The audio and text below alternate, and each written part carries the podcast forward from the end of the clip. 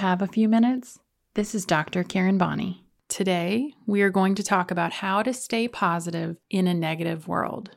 This is definitely a doozy of a conversation, especially coming out of the pandemic. We have to be brutally honest with the fact that our society is kind of throwing negativity in our faces lately. It's not easy for sure. I am no expert in being super positive all the time, but what I can do is speak to some things that I've learned along the way and hopefully you find it helpful. As the saying goes, you are what you surround yourself with. So, if all that you hear and read on a constant day in and day out with the news, the social media, is just negativity, then why on earth would you expect your life to be anything but negative? So, maybe an easy answer is to just not be around those things. Sometimes it's good to be naive to the world. I always say the guy that doesn't know what his hamstring is doesn't know that his hamstring is strained. So sometimes not knowing is okay. I have always been on the I don't watch the news train.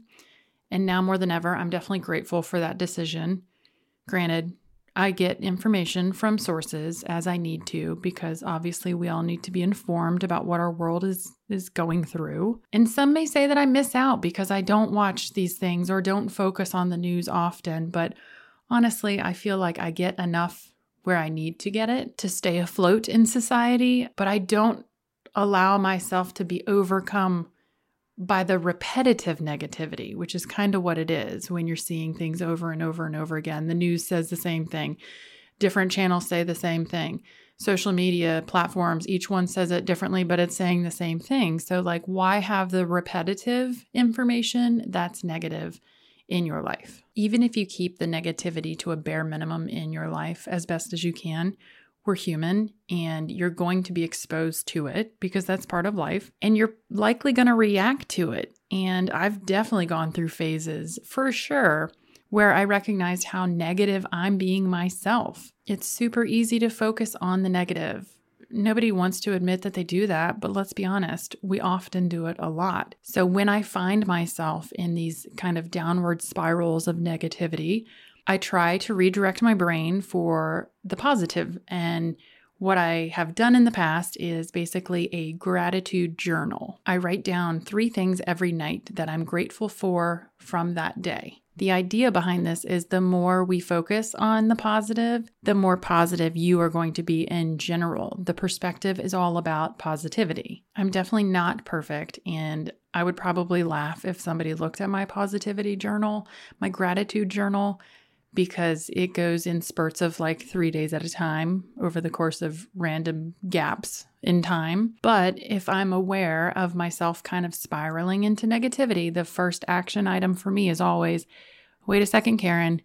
When was the last time you journaled something that you're grateful for? Another idea in regards to how to be positive in a negative world is something called radical acceptance. It can be defined as the ability to accept situations that are outside of your control without judging them, which in turn reduces the suffering that is caused by them. Rather than being attached to a painful past or a negative moment, radical acceptance suggests that Non attachment is the key to overcoming negativity and suffering. Non attachment doesn't mean no feelings. You're definitely allowed to and should have feelings and emotions about these things, but rather it refers to an intention of not allowing pain or negativity to turn into suffering. This means watching your thoughts and feelings to identify when you are allowing yourself to feel worse than is actually necessary you can definitely apply that to the negativity of this world for sure.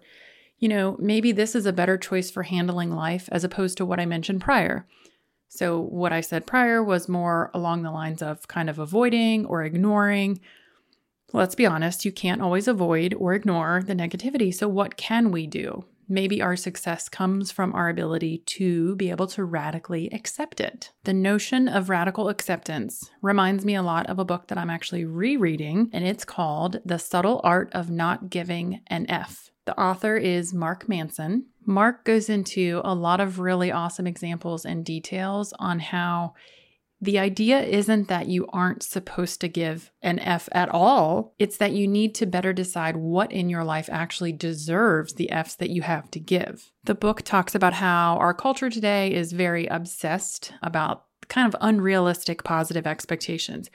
Everything is always be happier, be healthier, be the best, be smarter, faster, richer. You kind of get the idea. Like all the positive and happy uh, self help stuff we hear is actually fixated on what you lack. It lasers in on what you perceive your personal failures to be and then emphasizes them. Mark Manson instead says that the key to a good life is not giving an F about more, it's giving an F about less. So, giving an F about only what is true and immediately important to you. Essentially, success is learning how to focus and prioritize your thoughts effectively, how to pick and choose what matters to you and what does not matter to you based on the personal values that you've come up with. Easier said than done, for sure. You can't avoid the crap in this world. The negativity is going to be around us. So, how can we handle it better? From Mark Manson's perspective, you accept it you quickly decide is it one of my true core values?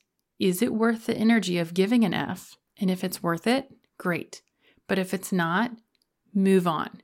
Simplifying your ability of what you give your energies to is ultimately what makes us happy. So he's basically saying it's not all about like be better, be happier, be faster, be richer it's not about those things at all. It's how do you just navigate the negativity that's in the world around us because it's going to be here. Pain, suffering, disappointment, annoyance is going to be a part of your life. And so then we need to be better at figuring out how to handle that to ultimately be the happiest person that we can be. Happiness doesn't come from avoiding or not having the negativity or suffering. Happiness comes from your ability to navigate the negativity and suffering. So I think we all can agree problems are a part of our life. Pain is definitely a part of our life. Suffering is 100% a part of our life. Negativity is something that is a part of our life. We cannot avoid any of these things.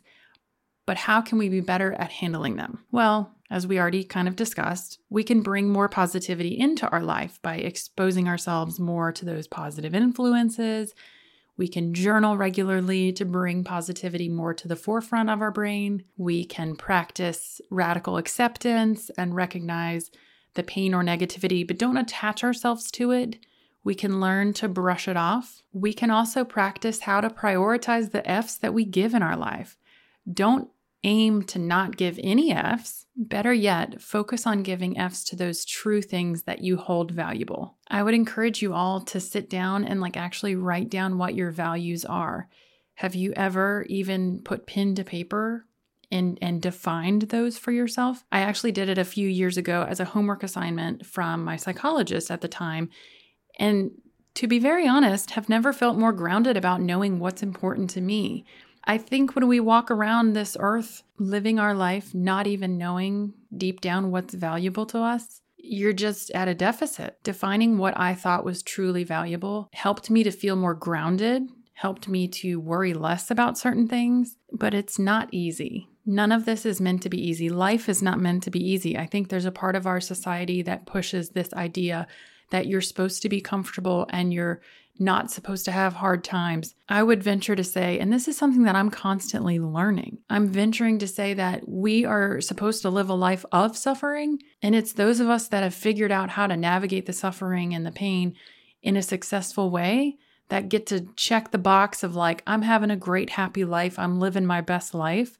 Because I figured out how to navigate the nonsense and navigate the negativity. So, how do you stay positive in a negative world? Number one, you accept that it is negative and you accept that you're going to be surrounded by pain and suffering and frustration and annoyances day in and day out, let's be honest. And then number two is maybe you try to avoid some of it. And then more importantly, you try to handle your reaction to these negative moments better. Maybe you add a little more positivity to your life. For instance, I am super grateful because my mom sends me these awesome positive quotes from this Instagram that she follows. And they're lovely little bits of sunshine in my day to help redirect my negativity towards the positive. Do the best you can.